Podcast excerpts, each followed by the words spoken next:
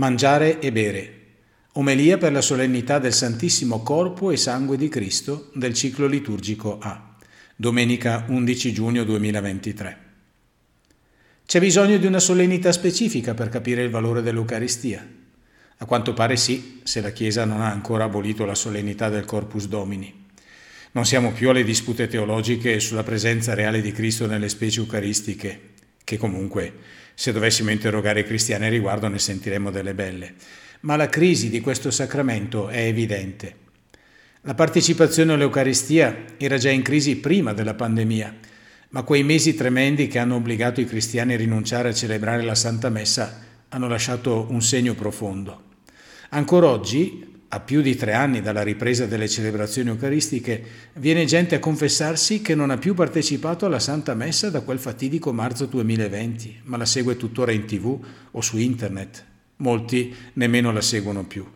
E quei pochi che hanno ricominciato a partecipare alle celebrazioni in presenza spesso non si accostano alla Santa Comunione.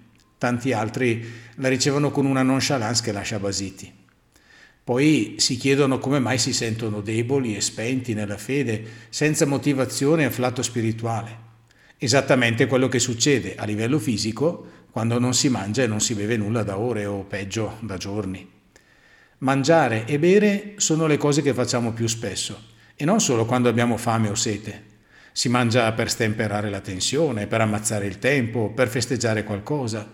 Si beve per sballarsi o per dimenticare. Viviamo in un mondo in cui, grazie al cielo, non ci manca nulla e in cui la maggioranza di noi non soffre la fame o la sete. Forse anche per questo abbiamo perso il senso del vero bisogno di mangiare e bere. Mangiare e bere oggi sono azioni che ossessionano la nostra vita, tra un salutismo esasperato e disturbi alimentari sempre più frequenti. Nella prima lettura Mosè invita il popolo a ripercorrere l'esperienza dell'Esodo con queste parole. Il Signore tuo Dio ti ha fatto provare la fame. Non si capisce veramente a che cosa serva mangiare e bere fino a quando non si abbia sperimentato davvero la fame e la sete. Il fatto che i nostri ragazzi e anche gli adulti non riescano a bere l'acqua ma vadano in cerca di ogni sorta di bibita dolce e gassata e non mangino il pane ma continuino a ingurgitare brioche, snack e patatine la dice lunga. E quello che facciamo col cibo e le bevande che immettiamo nel nostro corpo, purtroppo, succede anche con ciò che somministriamo alla nostra mente e al nostro spirito.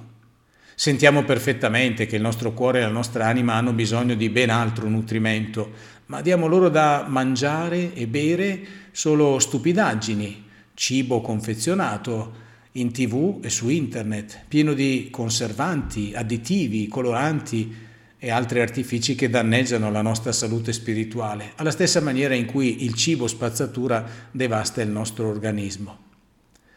A causa dell'aberrazione alimentare appena descritta, pullano i dietologi, i nutrizionisti e spopolano le diete fai da te, che ovviamente non funzionano. Allo stesso modo è sempre maggiore il numero di persone che per lo stordimento dell'anima e dello spirito devono ricorrere a percorsi psichiatrici e di recupero. Gesù, nel Vangelo di questa solennità, ci dice con chiarezza cosa dobbiamo mangiare e bere per stare bene, anzi per avere la vita. Se non mangiate la carne del figlio dell'uomo e non bevete il suo sangue, non avete in voi la vita. Insomma, non è una semplice raccomandazione dietetica, ma una condicio sine qua non. Questa solennità oggi ha l'intento di farci rendere conto che sederci a mensa con Cristo e i nostri fratelli e cibarci del suo corpo e del suo sangue non è facoltativo, ma essenziale per la nostra vita. La partecipazione all'Eucaristia non è un precetto, ma una necessità. Senza non possiamo vivere. È inutile che ci illudiamo e andiamo in cerca di surrogati spirituali. Intendo la partecipazione attiva, effettiva, preparata, gioiosa e completa dell'accostarsi alla Santa Comunione. La nostra preghiera personale o comunitaria, le letture spirituali, le esperienze di pellegrinaggio e tante altre iniziative sono utili, ma sono ciò che facciamo noi. L'Eucaristia invece, come gli altri sacramenti, è ciò che fa il Signore per noi e solo Lui può farlo. Non possiamo sostituirlo con altro. Solo la sua carne è vero cibo e il suo sangue è vera bevanda. Solo la sua vita donata ci dà la vita, una vita piena qui sulla terra e la vita eterna nell'ultimo giorno. Santa Teresa di Calcutta diceva, senza Eucaristia non potrei vivere, non potrei amare e non potrei servire i poveri. San Pio da Pietrelcina usava questa immagine. È più facile che il mondo viva senza il sole piuttosto che viva senza la messa. Non affermarono altri 49 martiri di Abitene, una località nell'attuale Tunisia, che nel 304 preferirono andare incontro alla morte, contravvenendo ai divieti dell'imperatore Diocleziano, piuttosto che rinunciare a celebrare il giorno del Signore. Al magistrato che li interrogava risposero, senza la domenica non possiamo vivere.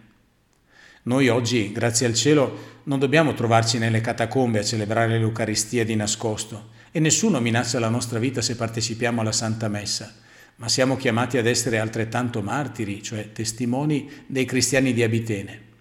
La testimonianza più bella che possiamo rendere a noi stessi e al mondo è aiutarci a vicenda a capire quanto abbiamo bisogno di mangiare questo cibo santo che solo il Signore può donarci e mostrare all'uomo d'oggi quanto l'Eucaristia sia fonte di vita e di gioia vera.